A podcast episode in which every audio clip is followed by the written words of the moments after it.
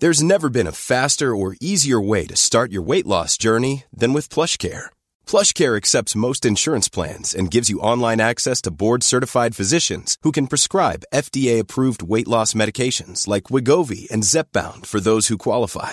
Take charge of your health and speak with a board-certified physician about a weight loss plan that's right for you. Get started today at plushcare.com slash weight loss. That's plushcare.com slash weight loss. plushcare.com slash weight loss. Hey, it's Ryan Reynolds, and I'm here with Keith, co-star of my upcoming film, If, only in theaters May 17th. Do you want to tell people the big news?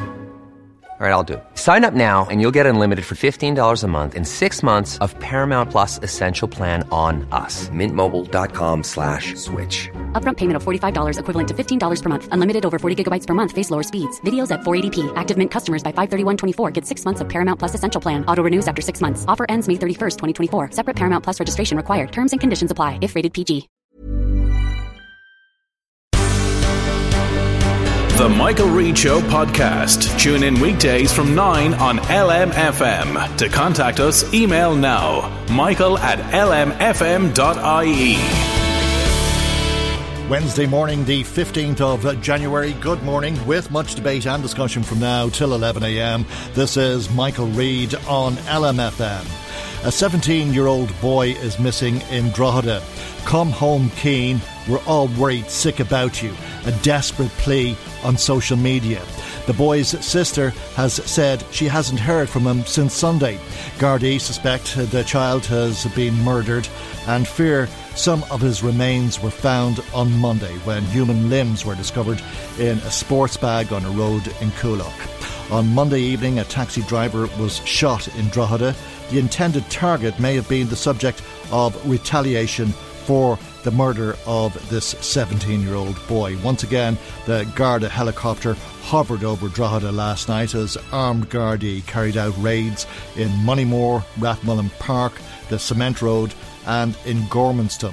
The raids were in follow up investigations into the shooting of uh, the taxi driver and into what is now assumed to have been the murder of a child by gangsters who dismembered his body, leading to the grim discovery on Monday, and also to the discovery of more human remains this morning in Drumcondra. Yesterday, Gardaí issued this appeal for information about the missing teen. The Gardaí and his family have grave concerns for, for Keane. Uh, Keane hasn't been seen since Sunday last at about 7 pm. He's been reported missing to the Gardaí in Drogheda. Keane is about 5 foot 7 in height, about 9 stone weight, short hair. When last seen, he was wearing a red and navy hooded zip top jacket and canvas shoes. Anyone who may have any information in relation to the whereabouts of Keane or who may uh, have seen Keane since 6 or 7 pm on Sunday last, uh, if they could contact uh, Drogheda Gardaí, as there is grave concern for his safety. Gravely concerned indeed. Imelda Munster, Sinn Féin TD for Louth on the line. Good morning to you and uh, thanks uh, for joining us here on the programme this morning. The gangs in Drogheda are a long time out of control, but if the DNA results confirm our worst fears today, this really is a new low. To think of murdering a child uh, and then chopping his body up into pieces like this, it's beyond belief, isn't it? It's sick, Mike, is the honest answer, the only word that will come to me. Pure savagery, that's what it is, depraved. Uh, can you just imagine, and we don't know yet, but can you just imagine, imagine the torment that family are going through, you know, while the, the, the forensic tests are being carried out today, you know, and DNA to get a definitive match. But whoever it is, whoever, you know, body parts belongs to, it's somebody's son and to think that they've stooped to that sort of sick savagery is beyond belief. Apparently, uh, the guards have uh, Keane's uh, DNA anyway because he was arrested uh, last month uh, and uh, given a suspended sentence over another incident, and he's been involved in this feud. And maybe there's something in this young person's life experience that will send out a message to other young people listening to us today. Well, I mean, if that doesn't frighten the daylights out of youngsters that are either involved in some way in this feud, whether it's runners, you know, going round with the drugs or drop offs and pickups and what have you, um, in any shape or form, if that doesn't deter them from getting involved or to you know send a message to them to just break out break away from that lifestyle completely I don't know what what will you know but um, I do know yesterday the Gardaí and the ar- armed support unit were flat out Mm. carrying out searches all over the town both in relation to the the missing juvenile and the shooting on Monday evening and then we had the the armed raid on the ATM last night. But I think once again, you know, we had the lull over Christmas, and uh, once again, fears of you know, of heightened in Drogheda and surrounding areas, tensions heightened locally all over again. You know, and it's, I think it's fair to say at this stage that these, the rival gangs involved in this drug feud, they're just hell bent on taking each other out by whatever means are necessary, and they're, they're not going to stop. You know, and they're showing total disregard for for innocent passer, passers by. That um, poor taxi man. I listened to your interview yesterday. I mean, and when he said, you know, when he saw the gun pointing at him, could you imagine that feeling? And then he said his first thoughts were for his children and his family, and all he was doing was his day's work. Lucky to escape with his life, like you know. But it's personal with these drug gangs at the minute. They're just hell bent on taking each other out, and the Gardaí are are flat out, you know, trying to, to, to quell it and stop it and bring them before the courts. Hmm. Have the guards the wherewithal to do that? Well, I mean, you remember when this kicked off in July in 2018, and I had raised it several times with the minister, you know, and to say that the additional resources were slow in coming was an understatement, but we got additional resources and we got the um, the armed s- support unit. But the Gardaí locally were crying out to be given additional resources. And do you remember right at the very beginning when I was saying that this this was allowed to, you know, to grow. These gangs were mm. allowed to build their little empires, and there was public opinion was that there was nothing much being done with it about it. You know that there were. It was only when the feud kicked off mm. that it really came into the public domain as such, and we've got the additional resources. But certainly, there, we need we need more additional resources. They're stretched. I- I- They're will, will there ever be enough? Uh, I mean, can an Irish police force combat this type of criminality? Uh, what we're seeing now is like something out of Breaking Bad or Yeah, some of uh, the really, Colombian. yeah. It's unprecedented, and you can't expect the guards to be everywhere. Hmm. But if they had additional resources in relation to investigation, But even at that, I mean, you're talking about people behaving in a, a way similar to the Colombian narco kings, uh, and the type of uh, killings uh, that we're seeing now uh, means that there is no sense of humanity, let a- alone uh, fear for that matter. Uh, and these fellas, it seems, will do anything, anywhere, any time. Uh, I mean, this is possibly beyond the capabilities of an Irish police force.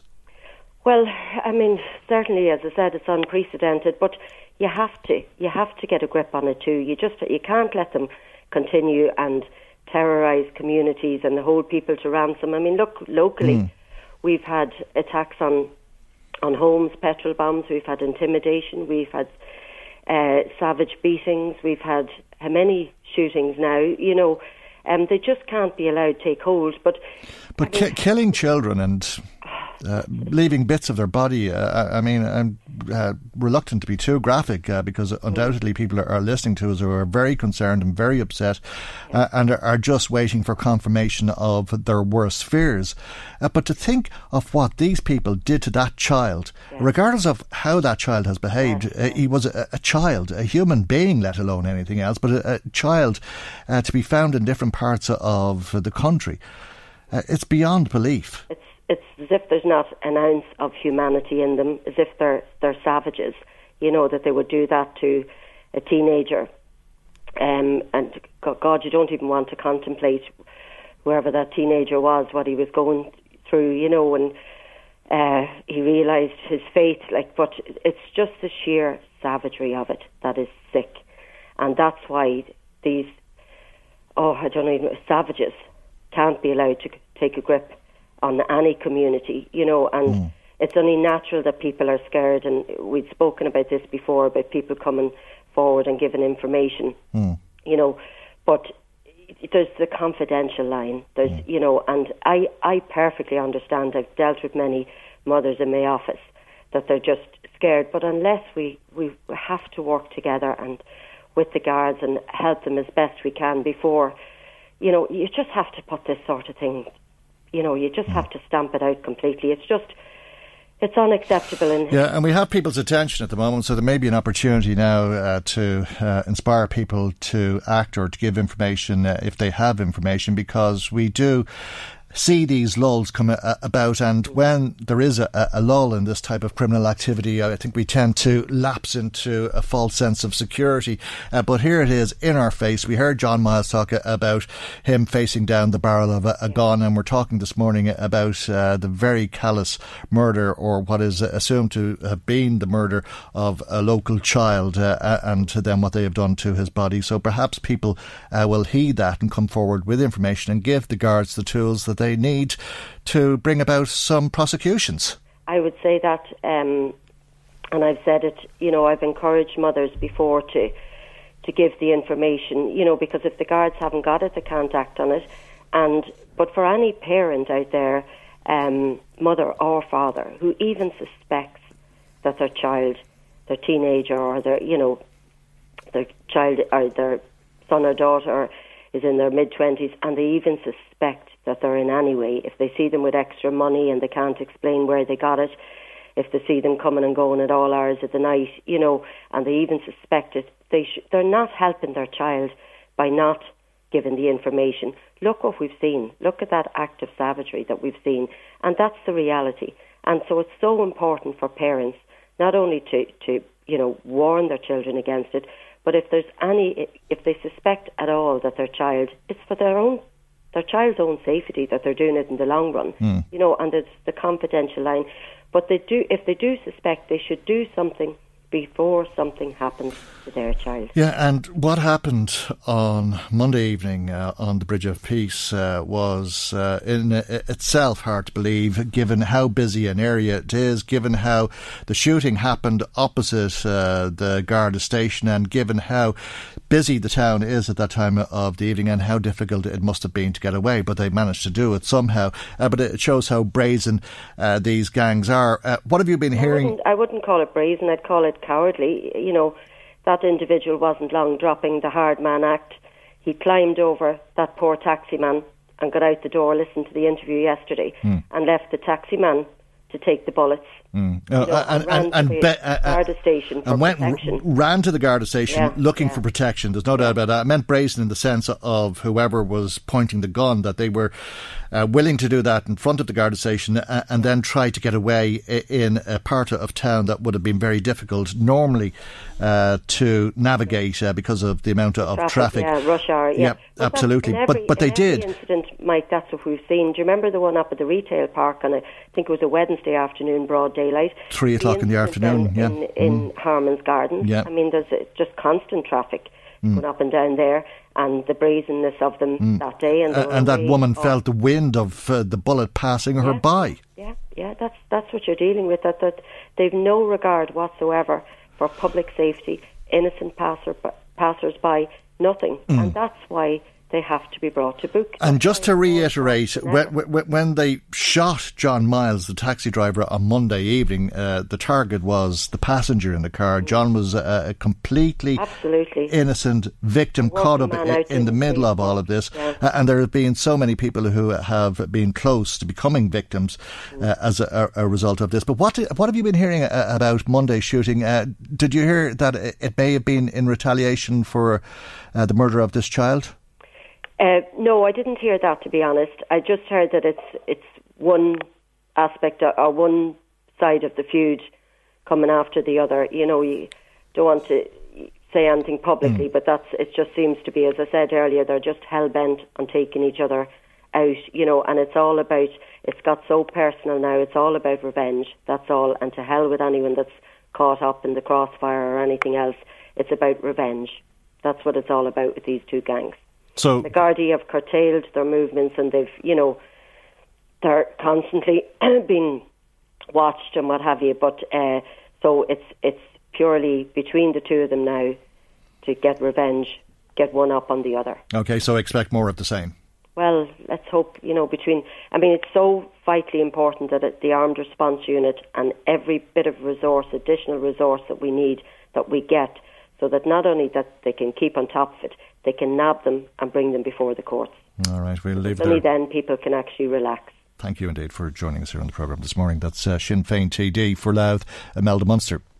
Michael, Reade on LMFM.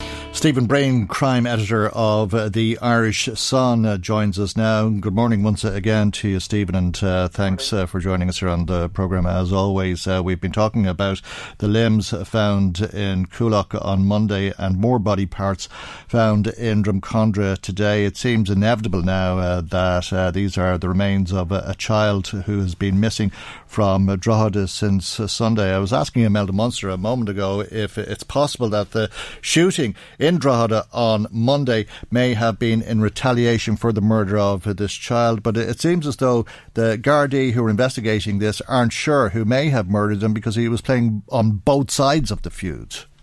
Yes, Michael. Well, it's very early days in the Garda investigation, and I think it's now this investigation now spans three different Garda divisions because of the grim discovery that was made in the early hours of this morning in uh, the Drumcondra area of Dublin, where you had a burning car around 1.30 this morning and the alarm was raised. The fire brigade responded and then did establish that there were human remains inside the car. So it, it is still early days in the investigation. You know, it, it looks at this stage as if the, uh, the discovery of the remains in Coolock on, on Monday night are, are linked to this latest discovery. You also had a number of searches in Drogheda last night, but there, there is a problem uh, for Gardaí at the, at the moment, and that stems from the fact that this young man, who they believe is the victim of this terrible incident, was working for both sides uh, of, of the, the, the, those involved in the feud in Drogheda. So it's a question of uh, just uh, trying to continue their investigation. You know, use intelligence sources, uh, working uh, with different uh, Garda divisions and, and different detectives, and, mm. trying to establish, you know, who, who was behind this. And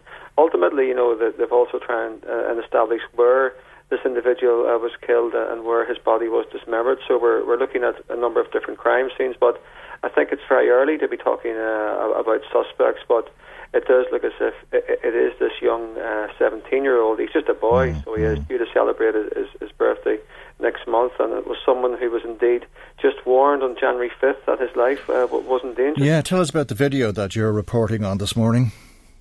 Yeah, there was a video had gone around uh, online, and there was an individual who was masked in, in this video, uh, uh, warning the, the teenager that he would be kidnapped, murdered, and his body dismembered.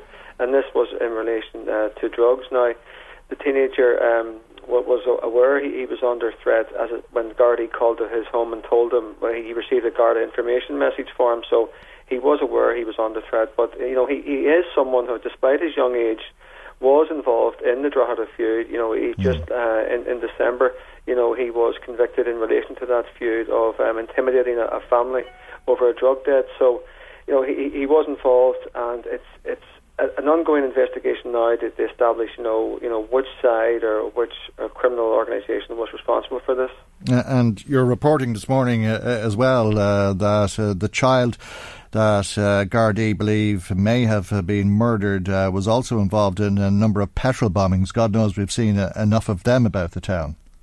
Yeah, no, that's that's right. Um, he he was questioned in relation to a petrol bombing at the rear of a property in, in Drogheda last year. Um, he, he, did receive a conviction, indeed a suspended sentence, in relation to the intimidation of, of uh, the mother of a young man um, who was believed to have owed um, a, a drugs debt. So he, he was involved, and the suspicion is that he was acting as some kind of enforcer um, for one of the gangs, but at the same time straddling both sides of the gang. So you know, uh, it's just uh, it's a matter for the Gardaí to try and mm. just establish, you know, you know which faction what was behind this. But I, I think when you look at the Garda investigation team there, you know, you have Chief Superintendent uh, Christy Mangan, you know, he was involved in the Scissor Sisters notorious case um, and a number of years ago in 2005, where they were dealing with a dismembered body. So the mm. you know the guards have had success in investigating cases of this nature. You know, you also had the um, Kenneth O'Brien case um, a few years ago as well, where his remains were dismembered. So you know, it is early days, so mm. uh, we have to wait and see where the. the, the, the they, they are few and far between uh, these uh, particular t- uh, crimes, uh, and uh, very unusual, I think, in gangland crimes, particularly in this part of the world. perhaps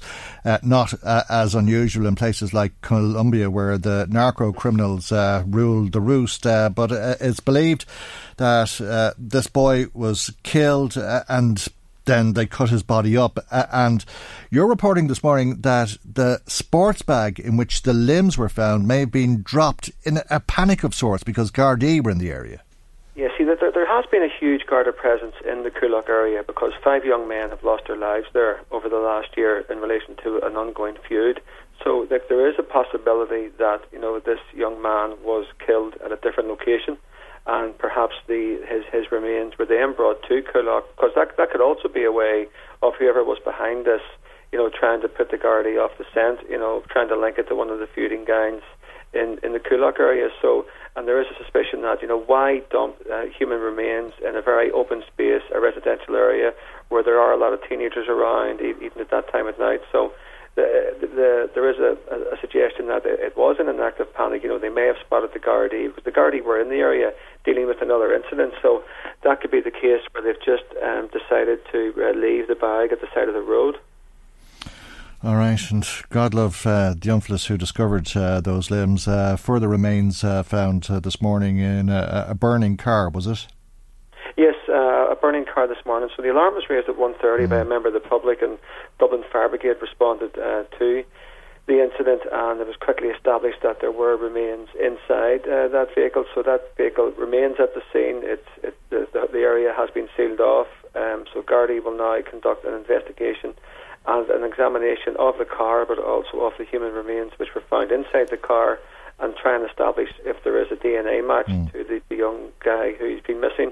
Uh, since the weekend, and that they already have his DNA because of his previous uh, interaction with the Gardaí being before the courts. So They'll try and make a match in that, but they also hope to have the, the DNA results back from the other uh, limbs which were recovered from Coolock on Sunday night. So hopefully there should be some kind of answer and some mm. answer for his family as well. Uh, they wait anxiously to establish what happened to him. Yeah, the, they're gravely concerned as we've been hearing. It's dreadful stuff, if ever there was dreadful stuff. Stephen, thank you indeed for joining us here on the programme this morning. Stephen Breen, crime editor of the Irish Sun. Now, Wednesday morning, and that means uh, the local newspapers have uh, been published. They're in your newsagents. We have them here in studio with us. Marie Kearns is here to tell us about what's on the front pages, and we begin with a homecoming in Drogheda. That's right, Michael. Of course, the Drogheda Independent had gone to bed um, after that shooting had taken place, so they didn't uh, get to report on it. So it's a good news story about uh, Ambassador Geraldine Byrne Nason being awarded the Freedom of Drogheda under the headline Geraldine so proud of her hometown and features a two page spread inside. There's also a lovely tribute in the paper to one of Drogheda's best known music teachers, Miss Crilly, who passed away during the week. Okay, general election fever in Dundalk. Let's talk about what's on the front page of uh, the Democrat and indeed of the Argus. Yes, because even though the election date hadn't yet been announced, both chose to go with elections on the front page and the general election. Voters braced for a snap election is the headline on the Argus, while the Dundalk Democrat runs with all eyes on the wee county as election fever hits, with Donard McCabe reporting uh, at the bat- on the battle ahead at a local level, writing that three of the main political parties, Fine Gael, Fianna Fáil, and Sinn Féin, are each vying to win two seats in the five-seater constituency. Michael. All right, and the Dundalk leader leads uh, with the restoration of uh, the political institutions in Northern Ireland and what that might mean north and south of the border. That's right, and it's about the Narrow Water Bridge plan being back the, on the agenda. Uh, local Sinn Féin councillor Anton Waters is welcoming its inclusion in the New Decade New Approach document released last Thursday as part of the restoration of the institutions in the north of Ireland. The councillor believes that after many delays and disappointments, the project will finally come to fruition within the next year or two. All so right. we'll be watching that space, Indeed, Michael. we will. All right. we were talking about petrol bombs in Drogheda a moment ago. Uh, somewhat uh, similar incident in uh, County Meath that makes for the front page of the Chronicle. That's right, and that's the firebomb attack on the office of Councillor Sharon Keoghan in Duleek. And I know we're going to be talking to the councillor shortly about what happened. Meanwhile, Michael, inside the paper, there's a story that's letting us know we're going to be seeing a lot more wildflowers around Meath in the coming months. And the reason? Meath County Council has signed up as partners to the All Ireland Pollinator Plan, and Anne Casey is writing that roundabouts and other open spaces will be among the many areas planted with bee friendly wildflowers over the coming months. Well, that's just blooming great. All right, uh, we'll leave it there for the moment. Uh, thanks uh, for uh, the front pages from the local papers uh, this morning. People may want to comment on what is in uh, their papers. they can do that now, or if there's something that you've been hearing about that you'd like to make comment on, or if there's something for that matter that you'd like to raise with us. As always, we'd love to hear from you. Our telephone number is 1850 715 958. Michael, Reade on LMFM. Now, Independent Councillor Sharon Keoghan uh, joins us, and uh, good morning to you. We've been hearing a little bit about your story uh, on LMFM's news, obviously, and uh, from the Meath Chronicle coverage on its front page uh, today. I suppose we would sometimes ask you to comment on crime. Today, you're speaking to us as a, a victim of crime. For people who didn't hear what happened, maybe you'd explain uh, the incident to us. Well, yesterday morning, I was contacted by a member of the public at about uh, just before half past eight to say that uh, my window had been smashed. So I contacted uh, uh, one of the business owners, Grace, who runs a cafe there, to pop up to see what the damage was, and uh, she informed me then that uh, a fire had taken place at the at the at the office there in Duleek. Was it out at that stage? Yes, it was out at that stage. Mm. I had no idea what time the fire was started at, um, and nobody seems to know that at this stage. So the Gardaí obviously attended the scene, um, and the detectives and the forensics came there yesterday morning. Um, they are obviously uh, going through all the CCTV cameras that we have in Duleek and all the business owners that would have CCTV cameras as well. Mm. So um, they've been extremely good uh, in trying to find out who's after doing this. Yeah, so somebody set out uh, to burn your building down. Absolutely. I mean, it, it's very evident that that's exactly what they, they intended to do. Um, a brick was thrown through it um, uh, with some sort of uh, an accelerant uh, attached to it, and uh, thank God that we had fire doors there, and the doors were closed. Both doors were obviously closed, and it, although the office is smoke damaged, um, please God, I shouldn't be too long before mm. I get that office up, up and running again for the, the community there. Uh, and what do you think the motivation for this was? Was it wanton vandalism, or was it somebody who might have had some sort of gripe uh, against you? Well, look, uh, everybody knows I'm very vocal on the, the, the drug issue that we have um, in the country um, and the drug issue we have in the county and uh, and our neighbouring uh, in, in there in Drogheda. I would be very outspoken on it, and indeed I would have um, been involved over the last couple of years, not just because elections are coming up, I, I, in the talking about drugs, making people aware about the drug crisis is there, drawing awareness there for, for parents, for teenagers, and for communities and organisations mm. of how epi- what an epidemic it, it has become in our society. And uh, I've been quite vocal on it. Um, and I had a number of talks pre-arranged before the election was called, and um, I'm going ahead with these talks now. So these talks are coming up, and the Gardaí will be attending those uh, talks along with the mental health advocates and the drug awareness advocates. And um, so tonight we're in Stamullen, and tomorrow night we're in Kells. So I, I obviously do believe it's because I speak openly uh, about the epidemic that it is, and uh, I'm obviously not not pleasing somebody by what I am saying. Mm. Uh, have you been threatened, uh, or has there been any other action no, against I mean, you before this? No, no, absolutely not. I mean, look, we have a fantastic community here in Duleek. We had a very hard time, I suppose, over the last two years with regards to um, trying to protect the people that that that I represent, mm. and we've had a number of you know deaths in our in our community. We put together a project there the young teenagers and the young adults know that there's support and help there as a result of the Feel Good project. Um, last year we had no deaths, thank God. Um, as a result, and I think it's just getting people talking and letting people know that the, what services are out there to, to help people. And that's what I have done and done very well. When we, the, the testament is that, that there's been no loss of life. So to me, that says it all. Um, compared to 2018, where we had a, number of deaths by suicide. So I suppose bringing awareness about the mental health issue, bringing awareness about the, the drug issue that we have mm. as a society, they have been key aims of mine uh, for the last couple of years um, and trying to protect the, the, people and the families that I mm. represent. And you felt too upset to talk to us about this yesterday. I take it you're very shaken by it. Oh my God, I have to say I was absolutely shocked because, you know, I, I suppose I, because I do so much for the for the people, um, I put my heart and soul into uh, the office, uh, both offices that I have now. I have one in Duleek and one in Stamullen. I and, and look, I was on the radio there last week, and you are calling into question what my value.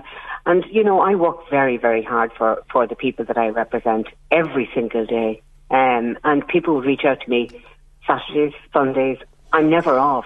So, yes, I was shaken by it because I couldn't believe that someone would attack a councillor like me that is so hardworking and so caring for the community and the people that I represent that someone would hit me like that and someone would try to, to burn me out. I was really, really shocked by it today because that's true. Well, I would have to say I've never questioned uh, anybody's value. I know. Well, I know. I, oh, well, I know. I, I, I appreciate that. I appreciate that. But it was quite a robust conversation. mm, yeah, well, it was about. Uh, claiming a, a, grant on the double. It wasn't about your value, uh, and I wouldn't question anybody's value or come to a judgment on, on anybody. Uh, but uh, I think uh, sometimes uh, in the public interest uh, that some questions need to be asked, and I, I, think it's. Quite peculiar, isn't it, uh, to think uh, that the gangs would target a public representative like this, if that's what is well, actually. It's not just they're not just happens. attacking me. They're not just attacking me. They're attacking every good citizen in our community. This is an attack just on, it's an attack on democracy. It, no. Democracy. It's an attack on every single citizen in the community. So, you know, people have to realise that. You know, people, people have elected me uh, to represent them. I think I do that. And I raise the issues that are important to, to people. Um, sometimes it's not easy to raise, to raise those issues. Sometimes you, you're better off sitting in a corner and saying nothing. Mm. But when you see families at, law, at loss, uh, loss of life in a family, and you see a community rattled by a loss of life, you have to do something. Doing nothing has never been my policy. I have to do something to try and help the people that I represent. I'm always a solution based person. Do you, believe, I see a problem. Do, do, you believe you're a target now? Yes, I do believe that. You know, and I, I do believe that. Uh, you know, some of my comments will be quite quite strong. I mean, um, I, I, was I was uh, quoted in the, the Sunday Times in relation to, to petty criminals. I was uh, quoted in a number of newspapers in relation to uh, drug activity, and um, I, I, don't know whether I'm a, I, I don't know whether I am a target. The Gardaí obviously are investigating it. Um, uh, they are aware of the issue, um, and look, at I would be very cautious. Um, I would be certainly a little bit more cautious than I was before. Mm. In what sense have you uh, been about my safety and you know my staff? Not just like like I have staff there in my office. I have neighbours next door to my office. Mm. I have you know businesses there next door. I have people that live overhead. You know, I have, have the Gardaí given you advice about your personal security? Yeah, I mean, yes. I mean, obviously they've given me the numbers of, of uh, you know, the Gardaí to ring straight away. They they are going to do uh, they, they were out doing a house to house calls yesterday in relation to seeing if anybody heard anything or seen anything. They are de- definitely doing more patrols uh, uh, of the area. Um, so I'm very, very pleased with that, and I couldn't fault Gardaí for you know for anything that they have done for me over the last 24 hours.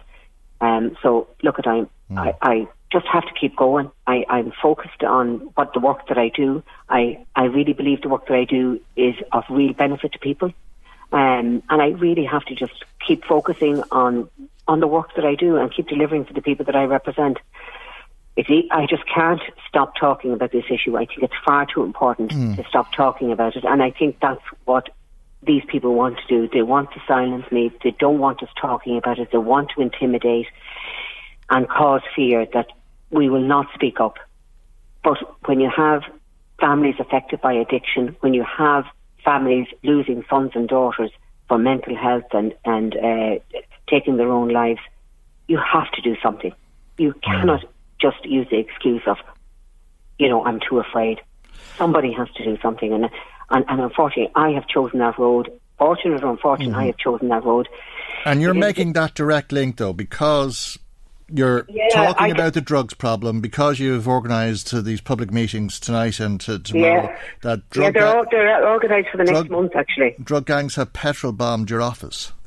I definitely think that there's there's a. I'm speculating highly that I definitely believe that there's some sinister. because there's no, there's nothing else. There's no. I mean, I'm I'm I'm there six, seven years uh, with, a public office there in Duleek, more actually. I've never been targeted ever before in a, in a manner like this. So, you know, all of a sudden, you know, I'm doing these meetings. All of a sudden, I'm quoted in newspapers, and then I become a target. So, I suppose, yeah, you know, that's that's what I feel, and uh, you know, I, I'm that's what I feel Okay. is happening. All right. Well, we'll leave it there for the moment. Thank you indeed uh, for joining us uh, this morning. Independent Councillor in Meath, Sharon Keogan. Michael Reade on LMFM. Now let's find out what you've been saying to us. Marie Kearns uh, joins us with some of uh, the calls and text messages that have come to us this morning. Good morning to you, Marie. Good morning, Michael, and good morning to everybody listening in. Lots of people in touch today, Michael. Patricia says it was very distressing to hear your interview with Imelda Munster and to hear what's happening in our town. It makes her sad to see this going on. She thinks that local Gardaí should be backed up by the army. They have the training and the weaponry needed to provide the support needed, and it would help residents to feel safer. Noel says that the government should reopen Spike Island and send these criminals there when they get arrested and get them off the streets once and for all. They are taking over the area and ruining the towns for the honest, decent people living there. Michael, if Monday's shooting is anything to go by, these people are not afraid, says Michelle. Sure, they did it right beside the Garda station on a busy motorway, still got away with it. I think the point uh, Imelda Munster was making was uh, that the intended target ran after the shots were fired to the Garda station looking for protection. Benny phoned in, very upset listening to your show this morning, and the possibility that the body parts that have been discovered may be linked to a young Drogheda man. I'm Child. Mm. Yeah, I'm, I'm a 17-year-old, yeah. Drogheda hmm, hmm, man hmm, myself, says Benny, and my heart is really heavy this morning. I protested a way back for the Palestinians, Michael, for the killings that were going on there. Now we have this on our doorsteps, and to me, it's savagery what is going on. He says, I'm a hard enough man myself. I'm an ex soldier. I've seen a lot in my time, but this really worries me what is happening, and I feel that the people of Drogheda and the surrounding areas need to get together. We should get together and say no more. He fears that they should bring back the death penalty for the likes of that. And I just want to say that the feeling I have in my heart this morning is that it's, it's heavy and I am shocked to the core. My worry is that this is mm. not finished. It is butchery, tit for tat. Yeah. And that's really his yeah, point. well, it's not finished, and I think he, probably speaks for many people this morning. I don't think there are words uh, to describe uh, the butchery that has uh, taken place. Uh, the barbaric action of uh, these gangsters has reached a new low. We thought we'd seen it all, but uh, it really does seem to have gone beyond that. Hold that thought for a moment, though, because uh, we're going to go to Dublin now because uh, the city centre is coming to a close in or around now, and uh, we're joined by Barry Cassidy, news correspondent with the Irish Farmers Journal. A very good morning to you, Barry, and uh, thanks uh, for joining us. Gardaí said they'll be closing off streets from 10 o'clock uh, this morning in advance of what is expected to be a massive protest. What's going on? Yeah, so uh, the tractor protest has returned again. Uh, it's the third iteration of it within the last two months, having started last November, and a smaller version having shown up just before Christmas. I suppose farmers, what they've said is, and what we've heard is that they're they're disappointed with the lack of progress on the the issues that they initially brought that first time in November. Those being particularly beef price, and then carbon tax being another one for a lot of contractors. I suppose for people with machinery and with the tractors that are coming, a lot of those guys are contractors and they're I suppose they're they're worried about you know increases in diesel prices and cooperation costs for them. Um, what we've seen so far this morning, I suppose tractors are on the move. Mm. There's no doubt that there's tractors on the way to Dublin. We've seen footage of tractors coming from Cavan. They've stopped and collected in Virginia, and they're now making their way down the M3. As There are many as 400 tractors, I, think, are expected. Yeah, that's what the, the figure the Gardaí yeah. quoted last night. I suppose the Gardaí have to work with the organisers, and it, I suppose it is good to see that cooperation there to attempt to minimise the disruption for, for motorists this morning. Uh, so there's three agreed routes in for the tractors, and the ones coming from the Cavan direction. Uh, there's another group coming from, say, over from the west, and then there'll be a group gathering and coming up from the likes of Waterford, Wexford, and Carlow. So the last we heard, that that group is in Tullow at the moment. They're making their way in. I suppose everyone's hoping to be gathered in for about two o'clock this afternoon. All right, uh, there's going to be delays on many of the routes into the city, and the city uh, is already coming to a standstill by two o'clock this afternoon. Undoubtedly, it'll be gridlocked, and that will go on until late this evening. Uh, they'll hardly be thanked for it, will they? Well, I mean, uh, uh, last time they came out, I suppose they did receive a lot of support from the people of Dublin, who I, I think a lot of people appreciate the, the important role that farmers play. Um, of course, there is always where there is disruption, people will be annoyed and people will be angry. Uh, but I suppose these farmers feel that they have to make their, their make their points heard, and they feel they're not being heard without making their without making it their presence felt in Dublin. I suppose it's unfortunate for them that the the Dáil has stood itself down as of yesterday. Um, but the guys have said that they're still willing to go up, and no doubt there'll be plenty of political parties there to ready, ready to hear them, and they'll be looking for those parties to, to give them some kind of backing in their manifestos, and you know to show their support for farmers. I suppose that's what they really want. Right, uh, but are they deserving of uh, support given that they'll have uh, the option of uh, deciding on who will make up the next government in just over three weeks' time? Yeah, I mean that, that's that's certainly one way to make your voice felt is at the ballot box. But these guys feel that a public demonstration and to demonstrate their issues is, is an effective course of action to begin this campaign and just make everybody aware of, of beef farmers' issues in particular. A lot of these people will be beef farmers. Um, you know, the price price of beef hasn't moved uh, since before Christmas. It's still around three to three sixty mark. Um, and those guys would have been inspe- expecting a price rise last week, having the beef task force when it sat and met. Uh, but I suppose they didn't feel that they got enough action from it. They feel that there's a lot of talk. Uh, so you know they they want to bring action to to the actual public and show them that the farmers are in need of something. All right. Well, we'll see what the reaction is, uh, but undoubtedly uh, there will be disruption, widespread uh, disruption, and uh, the city brought to a standstill. Perhaps it's a lesson in how to make friends and influence people. But we'll find out as uh, the day goes on. Thank you indeed for that, Barry Cassidy, news correspondent with the Irish Farmers Journal. Now let's go back to some more of the calls that have been coming to us. What else have you got there, Marie? John. John from Ardee would like to point out to our ministers, TDs, and councillors that the biggest problem in this country is law and order, that they're not dealing with this at all. The stolen bank machines, drugs, and killings, they must deal with this and change the laws in order to fight the battle. Never mind climate change, this should be the priority. Okay. Another listener, I'm fed up listening about these feuds with drugs, etc. When any of these people are brought to court, they get off. They make out that they are innocent, got caught in with the wrong company.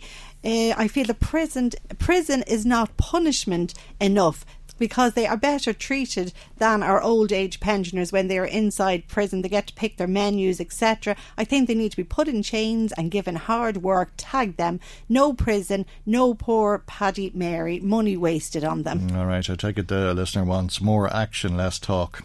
Mm. We also had an email from a female, didn't want to give her name, but just to say that it can't just be put on Drogheda Gardaí alone. What are Ashbourne Laytown doing to combat this feud? According to this um, listener, some of the players involved live in East Meath, and there needs to be a, a, a joined approach to tackling this. She feels left down. She feels that the authorities allowed this empire to be created and sat back for years despite reports from concerned residents. Mm, yeah, well, there may be some truth in that. I hope the taxi man who was shot yesterday, well, it would have been the day before Monday, mm. recovers from his injuries. This listener feels it's time for the Minister for Justice to say enough is enough, that the Gardaí need to be given tougher um, be able to give out tougher penalties. Oh, I think he did say act. that. I think he did say that. I think he just said that again yesterday. Uh, he says it quite frequently, yes. actually. Uh, he was saying it was uh, particularly callous uh, what uh, Gardaí discovered in Coolock. Uh, that was before the discovery uh, of a head and Drumcondra this morning. and he said that every resource needed will be given to tackle the issue. Mm. we've heard that before, of course. Well, this listener mm. says if a superintendent thinks that a person, male or female, is involved in a feud, should be able to lift every one of them. They should be interned in army barracks until charges are brought against them. That uh, there should be court sitting from 9am to 9pm. No bail, no poor home hmm. story mm. or bull. That is often the case. It's time to get tough. All right. Well, they're talking very, very radical measures uh, there, uh, similar uh, to internment uh, in Northern Ireland, uh, which, of course, uh, would have been so controversial, or the Special Criminal Court, which continues to be the same. Uh, another listener just on um, John Miles, the taxi driver mm. being shot, says that Michael, this is somebody innocent who has been caught up in this. How many more innocent people are going to be shot before this is solved? There doesn't seem to be any fear on either side of this feud, and as far as I'm concerned, mm. it appears that the Gardaí have definitely laid off this because there hasn't been as much Garda presence or visibility of these uh, checkpoints and Garda units in the area. Yeah, well, I don't think they have been as visible. I think that's uh, probably true. Gardaí say that they continue uh, to police uh, the area and that the armed response unit continues uh, to police the area. What we do know is that there's been two murders so far in this feud. It's expected uh, that today a third murder will have been confirmed and that that murder will be the killing of a child, a 17 year old from Drogheda, whose body parts are being found in different parts of Dublin this week. We also know that John Miles was an innocent victim caught up in the crossfire and received gunshot as a, a result of him being in the wrong place at the wrong time. We do know that other people have come close to being shot or injured as a, a result of uh, these gangs trying to do outdo each other. We know that a, a woman in Hardman's Gardens very nearly lost her, her life uh, when a, a bullet uh, just grazed her, went by her, so close to her, uh, and indeed a, van driver at the same incident uh, near the McDonald's uh, shop uh, when uh, shots were fired at a house in the middle of the afternoon. We know that uh, some children were very close to being injured, if not killed, when they were playing in Termon Abbey, and we also know that an awful lot of people were put at risk when shots were fired in the middle of the afternoon at the M1 retail park in Drogheda. So this is something that is very close to home and is very real for people living in this area. That's right, Michael. And I've I've piles of uh, comments in in support of John Miles oh, following oh, that interview mm. yesterday. I can't get through them all, but I'll just mm. read one from. Jane who says, "I welled up listening to that interview. God love John and his family. It's mm. shocking, sad, Michael, that a man can't go out to work." And you're up against something like this. Yeah, uh, and maybe people uh, will take a, a, minute to reflect on what they do themselves. And for God's sake, when you go on the internet and you type something in, think about what you're saying uh, and uh, is it true? Do you know that it's true? Uh, uh, and what consequence is there to what you might be saying about somebody in terms of their reputation and their livelihood and the impact that it would have on their family and so on? And that's let's not forget why John Miles came into us because people had been saying terrible things about him, which were simply not true.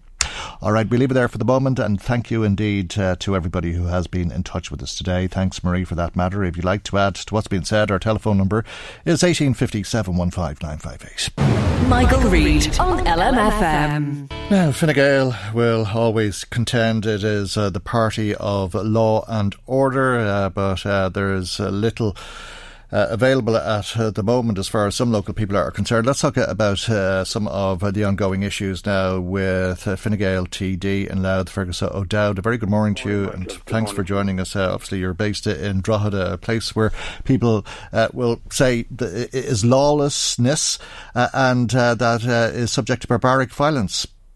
Well, there's no doubt about it that the evil that is being perpetrated locally and the murder of that young person yesterday, as you described him, a child or under 18 years of age, an appalling, savage, evil act. And obviously, there is a lot of evil among people who want to kill or want to maim and then who want to mutilate and this is absolutely beyond all all all all all thought that anyone could actually do things like that.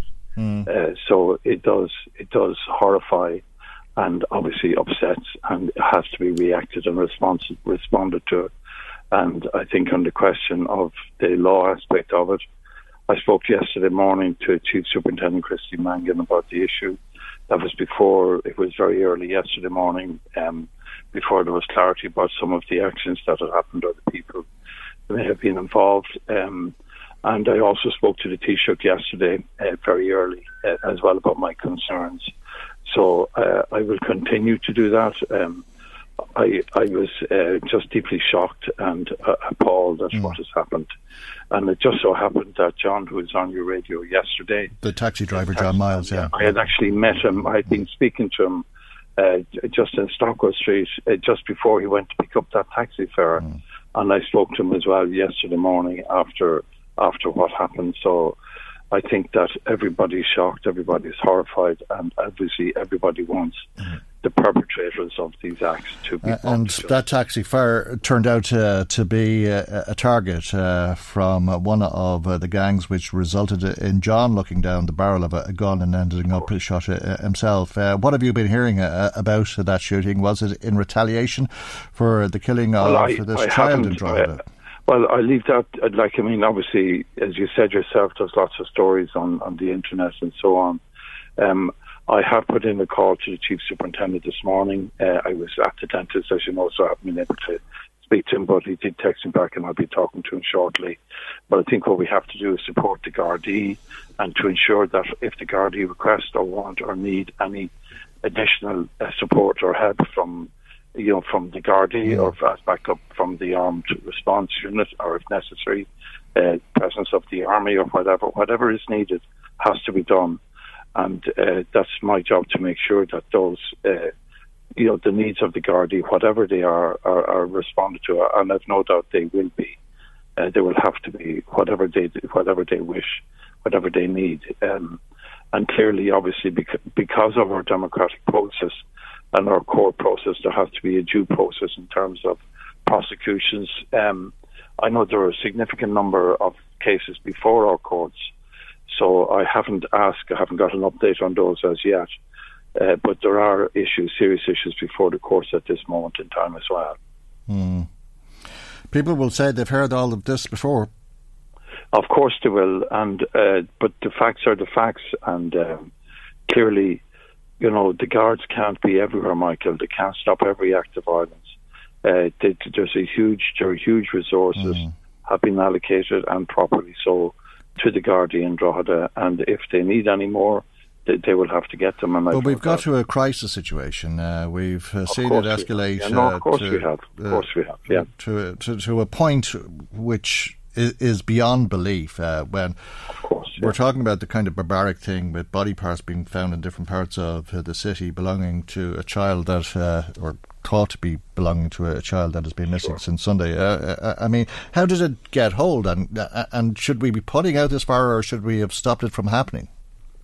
Well, the question, Michael, is that uh, there's a very simple answer to some of this, in that if drugs are illegal and when people sell them, uh, they make a very significant profit. And as we know, it's not just in Ireland; is around the world. And criminal gangs fight over control of territories, and they murder and kill and maim and burn. And uh, you know, you know yourself what goes on.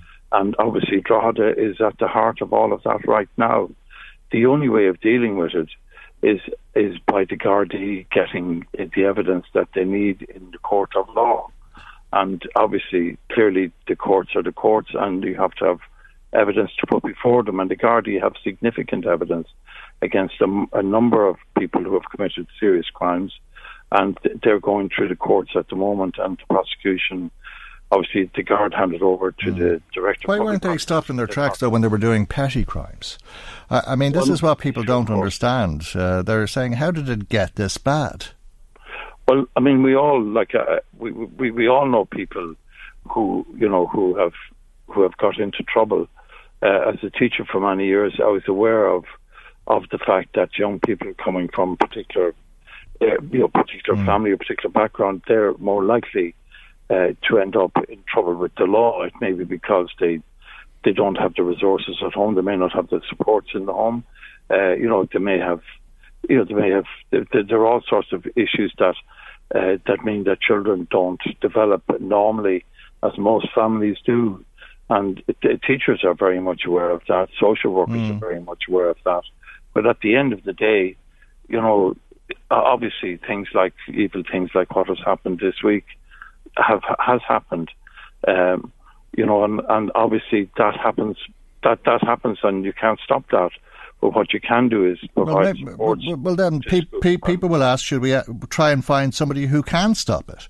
Uh, I mean, it, well, the due process, Michael, of law. I know, is, but it's what we have to abide yes. by, and if we take the under law, the system of democracy, yeah. which has uh, as part of it uh, a government uh, and the judicial system, the police force, uh, and so on, and all of that is put in place so that the rest of us can live peacefully and safely. and if it's not working, well, then perhaps we should look to somebody else to make it work. If Fine Gael uh, allows a town like Drogheda to descend into a state of anarchy, which uh, seems uh, to be the case, well, then perhaps somebody else can police it.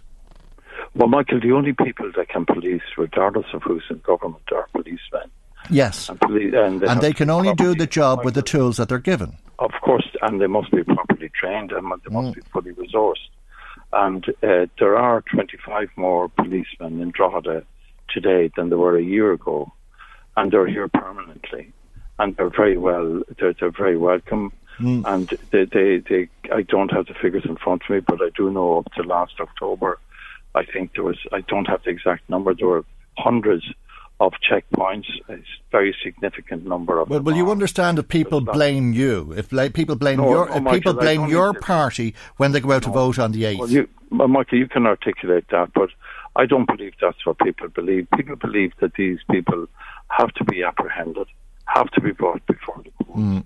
have to be convicted, have to get long sentences and that they okay, are well, not, well, well, uh, well, well, let's put it another I, way. Pe- people also believe that these people should have been stopped in their tracks before they got into this position where they became so uh, rich and powerful and violent to the extent do do that, that, they're Michael, that democracy. How, how do you do that? Because they didn't just suddenly become the big, rich, powerful, No, violent people that they are. Of course, no, no, I accept that. This has as I said worsened over a period of time up to the point where now we're killing children and chopping their bodies up. But that's what happened in this case, and that is an appalling, evil act, and there's no doubt about that. I mean, it's evil to kill and to, to, to you know, to, to do what. Look, it's just unthinkable Hmm. that anybody would actually do something like that. My job is to make sure that the people who run the guards and the people who run the country know about this. I heard about this yesterday morning, and, and before 9 a.m., I had communicated with both the chief superintendent and with the Taoiseach directly about this issue, and I will be doing further today. Um, and I think that what we must do, or what anybody who has any information, must give it to the Gardaí, because that's the only place that it can be dealt with properly. The question about the courts, there is legislation in relation to, to gangs. If you're deemed to be a member of a gang, there are uh, there, there, there is law in the statute book if the Gardaí or the DPP chooses to use it, where people can be brought before the special criminal court as opposed to the ordinary circuit criminal court. Uh, so, so there, there are issues that have to be looked at. Um, and I agree absolutely. The people of Drogheda and indeed every other town, you know, must be reassured uh, that any arm of the law that can be used to to to, catch these criminals and to put them away forever must be used, but it can only be used in the way that the law allows you to do it. And to say, and I'm not suggesting you're saying to Michael personally, it's up to somebody else to do this. It is up to the Gardaí to do it, and absolutely nobody else. And I think the Gardaí have the full support of all the people in Drogheda. They have they have the full support of the state. The Taoiseach is anxious to know, you know, what if anything else the Gardaí might wish or need, and um, I mean that is the appropriate and proper response. Uh, okay, but you, but but you're looking for votes now on the eighth of. No, Michael, I'm not talking about votes. But but, but I about, but I but I yeah, but, well, but I want can, like, I'm talking about I'm talking about what must be done Yes. now. Well, well, uh, and it's not it's not it's look come here. This has to be done regardless of who's in government. This has to be done. But if somebody else says they can change it if they are in government, uh, perhaps. Yes, Michael, uh, I, I have no problem with the people vote for the government they want. Uh, but the point is that we can, no matter who the government are, Hmm. they can only act within the law.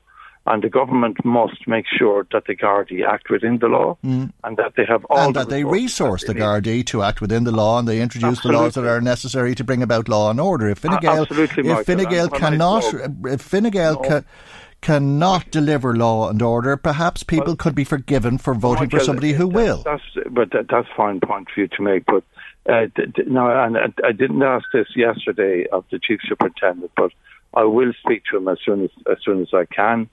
And what I asked him the last time I spoke about this, did the Gardaí in Drogheda have the resources that they need to deal with this crime? And the answer to that was yes. Now, if that answer has changed, uh, I would be more than happy to make sure, and I know everybody else will as well, uh, that the Gardaí have every resource possible that they need. Maybe they do, but but, job. but but that doesn't answer the question for people listening to us this morning. Many of whom would be stopped in traffic on the Bridge of Peace on a regular basis and don't want to face down the barrel of a, gun. Where's the answer to that question? But the answer is that the person who pointed that gun, or sorry, who fired that gun, ha- has to be apprehended. Now, I don't know anything about the vehicle that they were using. so- but there is C- there is CCTV. So there is no answer. Um, well, Michael, I, I'm not I'm not a Garda as such. Mm, but But no, I do no, know I know you're not a Garda, but but No, but, no, but I mean, but when people I go to vote, when people go to answer. vote, this will be an issue for them, and they will want somebody to give them an answer. Of course, it is. and an they will want somebody to give them an answer, but you Well, can't do that Michael, this morning. I'm, I'm trying to give an answer uh, through your program to answer your questions Mm. as honestly as I can, and I say and I repeat, the Taoiseach is aware of this. Mm. Uh, he asked what what more what is needed to be done, Mm. and I will be speaking to the chief superintendent after this to find out uh, what if any other issues that are of concern to him, and to guarantee the chief superintendent, as we all did as TDs in this county, to support and we signed a document which went to the Minister for Justice calling for full support to the Gardaí in whatever way they wish, whatever they want. They are the people who, who, who, who, who make this call, not politicians. But we will support them. And the fact that there are 25 permanent Gardaí new in Okay. is very reassuring to the people. and if they need more, but, you'd they'll have to forgive you, you'd forgive people for voting for somebody else who says that they can deliver law and order. Well, Michael, um, law and order is delivered by the Gardaí, and it's the resources. But if a politician says, if in government we'll deliver law and order, you'd forgive somebody for voting for them if you can't make that same Well, Michael, promise. I, I, I, I can't stop physically a criminal committing a criminal act, but what I can make sure is that the Gardaí have the resources and that there are enough of them, uh, and they have the specialties or the expertise. Well, this is on your watch. This is on the Fine Gael watch. Michael, it is it, it is more than just a, a simple political challenge. It is at the heart of our society. This is something Yeah. we all have to deal with. We all have to deal, and we all have to make sure that that it is stopped. And we can only stop it within the law. And if the people who administer the law do not have all the resources that they need, uh, you know, then they have to get them. But they have assured. And how long? How long? But that's a question how long the were they saying we need more resources before they got them? No, well, the Gardaí said they had adequate resources. Yeah, but, but, but that's when they got them. How long had they been saying that they didn't have enough? Michael, uh, I, It's on the Fine Gael the watch. facts are the facts are that uh, the facts are that there are 25 more Gardaí available to Mm. the people of this town to fight crime. And if they need more, I think there would be no issue with that. Okay. Uh, but uh, you know, and, and that's my job to make sure that they're the voice of the Gardaí and the voice of the people is Well, heard well, clearly. the, the, the facts are that uh, despite 25 additional Gardaí in the local station, a fellow walks down the road opposite the Garda station with a gun in his hand and starts firing shots. Uh, and in the meantime, uh, a child's body is. Uh, course, yes. dis- uh, And the facts are, and the facts also are that the Gardaí, they can't be everywhere. If you had a thousand Gardaí in the town, it doesn't stop a, criminal with the motivation and the intent from doing that in another part of the town. And that's also a fact. And and the point is that uh, you know these people, you know, there are a number of them before the courts uh, with very serious charges, and that is also a fact, Michael. Okay. And the fact is, the Taoiseach is aware of this issue, and he was made aware of it immediately. Mm. And that He's know, aware that there's a homeless job. situation as well. He's aware. He's aware that there's uh, people waiting uh, on hospital trolleys. Uh, he's aware of a lot of things, uh, but that Yeah, doesn't. no, of course, uh, I mean, but I- I wouldn't- That, that, that doesn't make that, that doesn't that, doesn't make him competent to deal with it. No, but I wouldn't make little. I wouldn't make little of his interest either in this particular issue. I'm not making little of his No, interest. I'm, well, just, I'm just saying that no matter how interested he is, it doesn't make him competent to deal with it. Look, come here. You can you can say what you like about me. I don't mind. I'm, I'm not saying anything about anything. I'm just saying that But- to say but- that but somebody is me be very interested in something doesn't make them competent to I deal want with to it. be. I want to be crystal clear with you, Yeah. and through you to the people who are listening. Yeah, that this is There happening on the Fine Gael watch and the Taoiseach is interested. Okay, Michael, you, you, you, you don't want me to say this, so I'm going to say it anyway. Is that whatever resources that are needed by the Gardaí, they will have, and I will make sure if there are any additional resources they want, they will have them.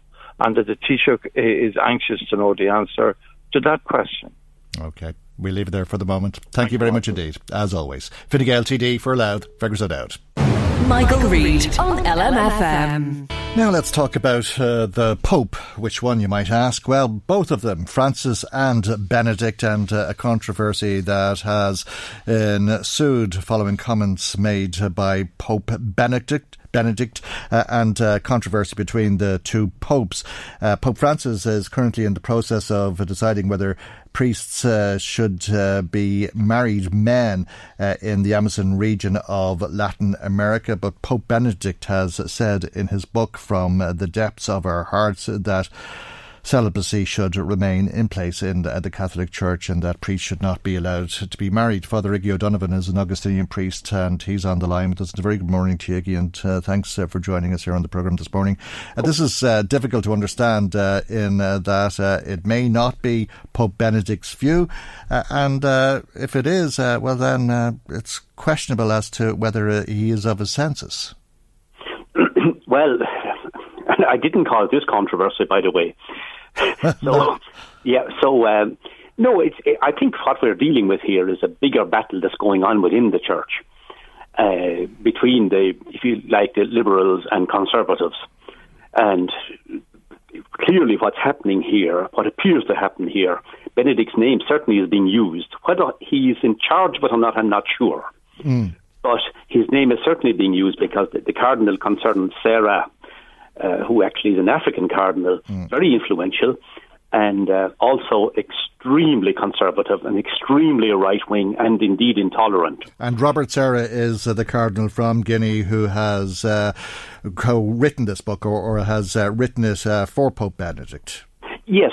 Well, apparently they wrote this thing together. Uh, it was in two sections, one part by Benedict, one part by Sarah. Both had signed off on it, apparently. But it looks now like Benedict is rowing back a bit. And he has asked that his name be removed from the authorship. Uh, now, Sarah has t- told us that he's prepared to do that, but that the text remains exactly the same and that it was written by Benedict. And Benedict is 92 now, isn't he? Just He uh, is in the 90s, yes, and apparently qu- quite unwell. Uh, and But- quite frail uh, uh, and not able uh, to sit for any length of time writing a, a, a, a book like this. Uh, people would say, or it's been reported at least, uh, that he, he may be able to sit and write for uh, 15 minutes at most. Yeah, and my God, very good if he can do that. But, uh, but really, what's happening here, Michael, is that it's it's a deeper. It's there's more to it if you like meets the eye, because uh, the Francis is at the moment preparing a document in response to the synod which he held recently and who, who made recommendations to him. And one of the recommendations they made was that in the Amazon, Amazonia, South American area, that uh, uh, p- married priests could be made available simply because there simply aren't any others available. And uh, uh, as a way of bringing the sacraments to the people. And apparently Francis was minded to go in that direction. So this is clearly a shot across his bows. And uh, understandably as, so, because if married men can become priests in the Amazon, well, then surely married men will be ordained elsewhere. Well, if it's true in the Amazon basin, it should be surely just as true in the Boyne basin, maybe more so, mm. and or anywhere else. So that therefore, I think the idea that you can restrict something geographically, I think, is a bit laughable, really. But at least Francis is moving in that direction, and I think his heart is in the right place. But there, it's fiendishly difficult to reform in Rome, and there's certainly a movement to undermine him and damage him. We had that during his visit to Ireland. Some people, listeners may remember that Vigano document that was released during the midst of his visit to Ireland, accusing him of all types of things, which was clearly an effort to undermine him, destroy his credibility. And this is more of it. Now, whether uh, Benedict intentionally got involved in this, I'm not sure. He may have been uh, misled. And mm at the moment, between fake news and false news and whatnot, it's hard to know because all types of stories are coming out of Rome at the moment. Benedict's private secretary uh, yesterday said that. Uh, something along the lines that while Francis was the writer, he was not the co-author. Now, if you want to start splitting hairs, my God, that's one way of doing it. You know. Mm. Uh, if married men are to become priests in the Amazon basin, uh, well, then that would mean that celibacy is no longer mandatory in uh, the Catholic Church. Is that the right way forward? Uh, should it become optional? Well, I had always held that it should become optional. Now, in my case, the ship has already sailed, shall we say. But uh, I would always have made the option available uh, for those who wanted it, uh, because it's a it's good to know, I think, and it's for your listeners to know mm. that it is not a matter of faith or doctrine or dogma. This is purely a matter of discipline, which didn't exist for the first thousand years of Christianity, except for those who opted for it uh, as monks or whatever they might have been. But uh, it was then it became mandatory, and then it took on a life of its own. And uh, I think, uh, well, I'd say as far as many listeners are concerned, it's purely an academic thing now. They're not pushed one way or the other what we do that way, mm. because. But in any event, in any event, it probably will be inevitable sooner or later. Now, not that it will be the answer to all the problems, mm because you take the Anglican Church, if anything, their vocations crisis is even greater. Okay, well, I suppose that, pre- one. that preempts the next question, which is: uh, Do you think uh, more men or women, for that matter, would be attracted to the priesthood if they were allowed to marry? I all I can say on that, Michael, really is that I, I, judging by own personal experience, the number of my friends and colleagues who have left the priesthood in my time, the majority have done so in order to marry. The, the ones that I know of. Mm. Uh, I have to say that so that at least uh, there certainly would be more of us round had that option been available. I know that because I, and some of my very fine, some of the very finest, because it's often those with the best initiative and uh, the most ability and so forth who take the initiative and then they move on they, and sort of grab the bull by the horns and move on.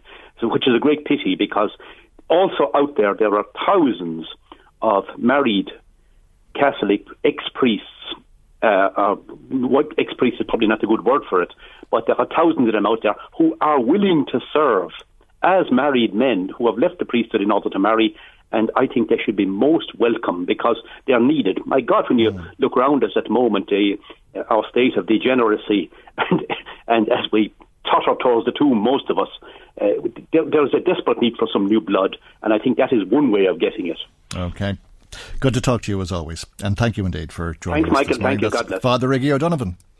Michael, Reade on LMFM. The Trade Union Left Forum is uh, to launch a workers' rights campaign, which, if successful, would result in uh, people not just having the right to join a trade union, but to be represented by that trade union, and would also compel their unions and their employers to heed the industrial relations arms of the state. Let's hear more about this with Muireann Dalton, who's an organiser with the Mandate Trade Union and spokesperson for Trade Union Left Forum. Good morning to and uh, thanks for joining us. Uh, maybe you'd start by telling us what Trade Union Left Forum is, first of all. Um, tra- Trade Union Left Forum is it's um, a committee that's come together and um, it, it, there's a, a good few of the trade unions have signed up. So it's Mandate Trade Union, Unite Trade Union, Connect Trade Union, and Fórsa.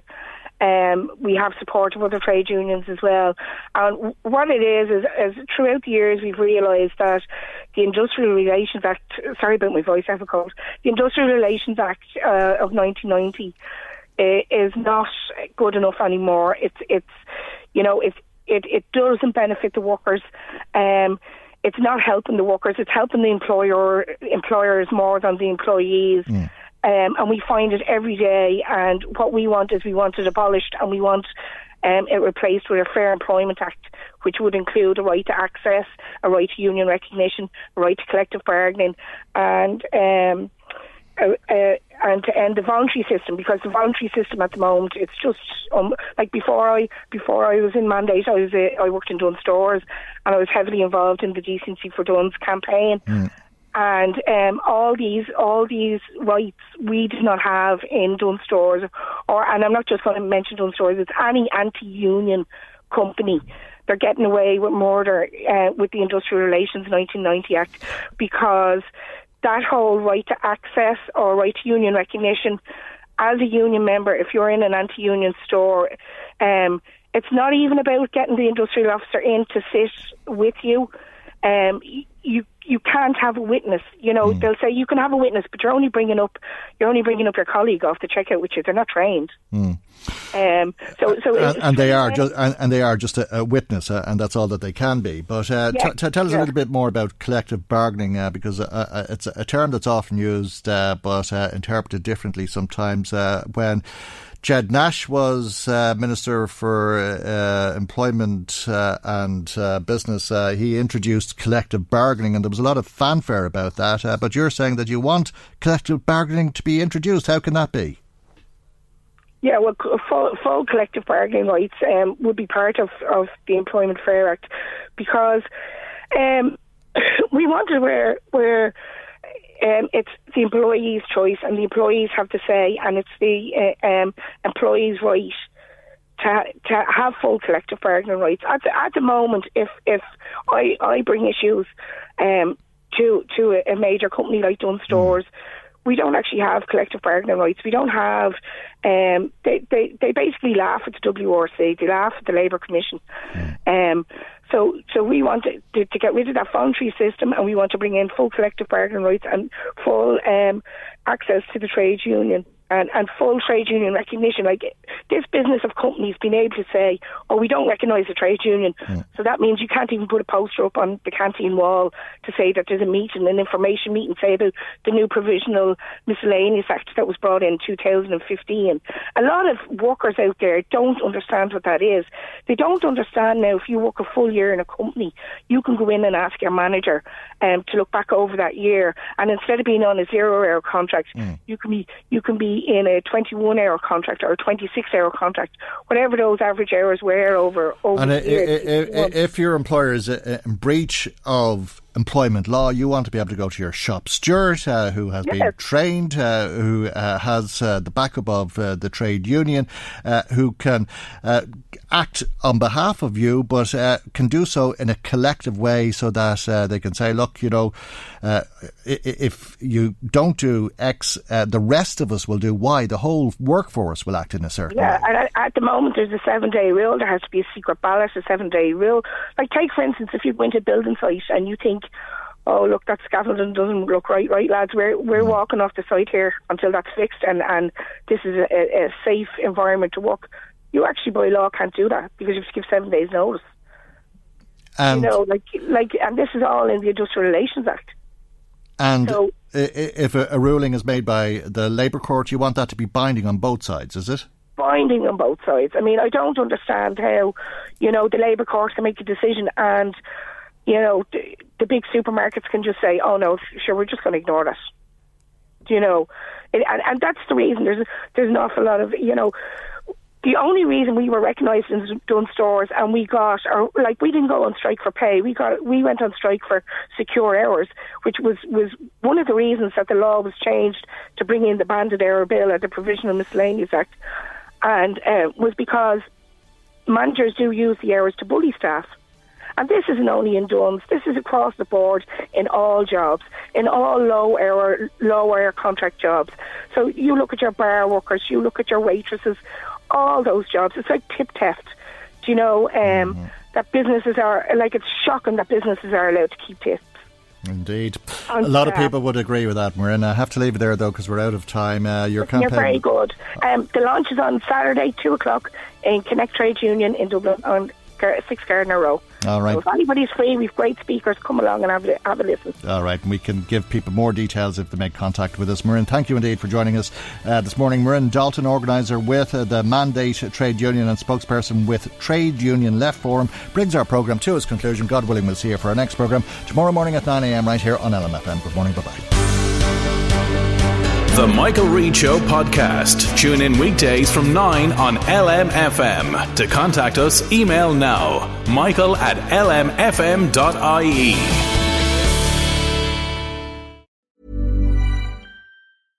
Hey, I'm Ryan Reynolds. At Mint Mobile, we like to do the opposite of what Big Wireless does. They charge you a lot we charge you a little. So naturally, when they announced they'd be raising their prices due to inflation, we decided to deflate our prices due to not hating you. That's right. We're cutting the price of Mint Unlimited from $30 a month to just $15 a month. Give it a try at mintmobile.com slash switch. $45 upfront for three months plus taxes and fees. Promote for new customers for limited time. Unlimited more than 40 gigabytes per month. Slows. Full terms at mintmobile.com.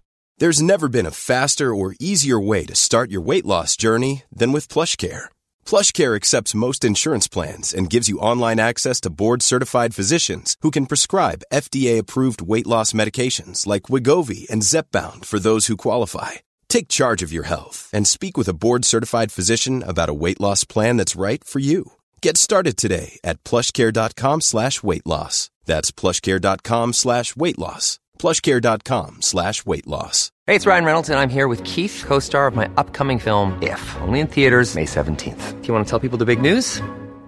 All right, I'll do. Sign up now and you'll get unlimited for $15 a month in six months of Paramount Plus Essential Plan on us. Mintmobile.com slash switch. Upfront payment of $45 equivalent to $15 per month. Unlimited over 40 gigabytes per month. Face lower speeds. Videos at 480p. Active Mint customers by 531.24 get six months of Paramount Plus Essential Plan. Auto renews after six months. Offer ends May 31st, 2024. Separate Paramount Plus registration required. Terms and conditions apply if rated PG. Hi, I'm Daniel, founder of Pretty Litter. Did you know cats tend to hide symptoms of sickness and pain? I learned this the hard way after losing my cat, Gingy. So I created Pretty Litter, a health monitoring litter that helps detect early signs of illness by changing colors, saving you money and potentially your cat's life. Pretty Litter is veterinarian developed, and it's the easiest way to keep tabs on your fur baby's health right at home. Go to prettylitter.com and use code ACAST for 20% off your first order and a free cat toy. Terms and conditions apply. See site for details. When you make decisions for your company, you look for the no brainers. If you have a lot of mailing to do, stamps.com is the ultimate no brainer. Use the stamps.com mobile app to mail everything you need to keep your business running with up to 89% off USPS and UPS. Make the same no brainer decision as over 1 million other businesses with stamps.com. Use code PROGRAM for a special offer. That's stamps.com code PROGRAM.